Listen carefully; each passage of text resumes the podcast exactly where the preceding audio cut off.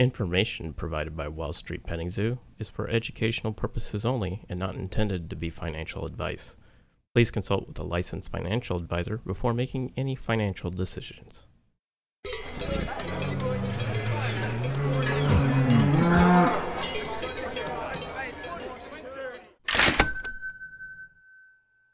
This week at the zoo, the S&P 500 surged nearly 2% to new all-time highs in a week of mixed economic data. Hello and welcome back to the Wall Street Petting Zoo. This is our This Week at the Zoo segment, in which we review the week's market news and look ahead to the coming week. I'm your co host, Christopher Smith. And I'm your favorite co host, Robert Coburn. Well, Chris, the buying mania continues on Wall Street. The Dow, S&P, and Nasdaq were up over 1.5% this week, and Tesla and Bitcoin both gained nearly 25%, so that was fun. Tesla's price is now over 30 per, 30x its annual sales. This time last year, Tesla was trading at just three times its annual sales. That means the stock has gotten 10 times more expensive over the last 12 months. As of this morning, the price of a single Bitcoin is over $40,000 compared to $10,000 just four months ago. Yeah, and this is in a week of kind of mixed economic data. Uh, economic data this week was mostly better than expected, but it was still not very good. We got uh, two payroll reports for December that missed analyst expectations. And uh, the weekly jobless claims number and also the US government's monthly unemployment report for December both came in slightly better than analyst expectations, so kind of mixed on whether we missed or beat analyst expectations in the labor market. Average hourly earnings increased sharply for the month. That was one of the best uh, numbers in the unemployment report, but it was kind of an anomaly. It's it's uh, just because 500,000 low-paid service workers got laid off in December, which raises the average for everyone who's left. So really, overall, not great uh, numbers in the labor market. However, we also got some forward looking numbers on expected future business activity in the services and manufacturing sectors that looked quite positive. Uh, you probably didn't need economic data to tell you that business activity slowed down in December with all the nationwide lockdowns, but that companies expect commerce to pick up again now that the vaccine is being rolled out. But I'm a data guy, so I like to see that the data confirm what I already had guessed.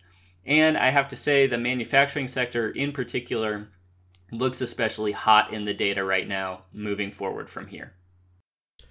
Of course, the big news this week was political.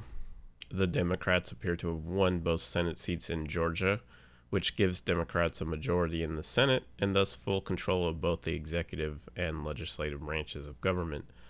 I'm honestly surprised the market reacted as positively to this news as it did because the Democrats have threatened to raise the corporate tax rate, and usually the stock market doesn't perform all that well under a united Democratic government.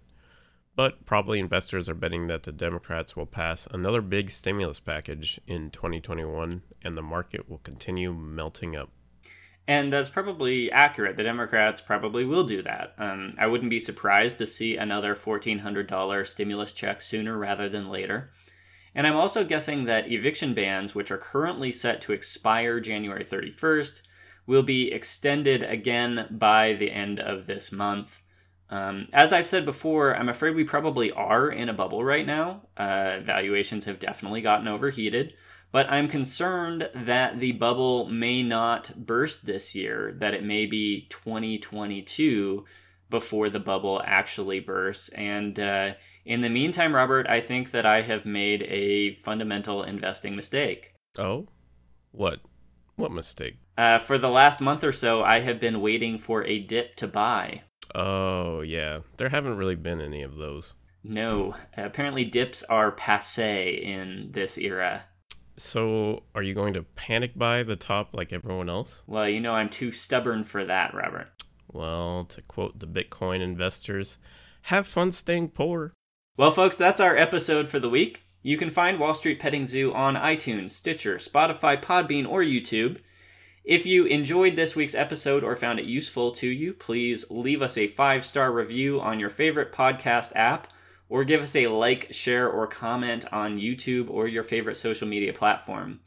We don't do any advertising for the podcast, so word of mouth is the only way that we get the word out, and we really appreciate your support in that. If you would like to support the podcast financially, you can find a referral link to Webull beneath our YouTube video. Uh, if you open a Webull account using our referral link and deposit $100 in that account, you get a couple free stocks, and we also will get a couple free stocks, and that helps support the podcast. Thanks so much for listening, and we will see you back at the zoo next week. See ya.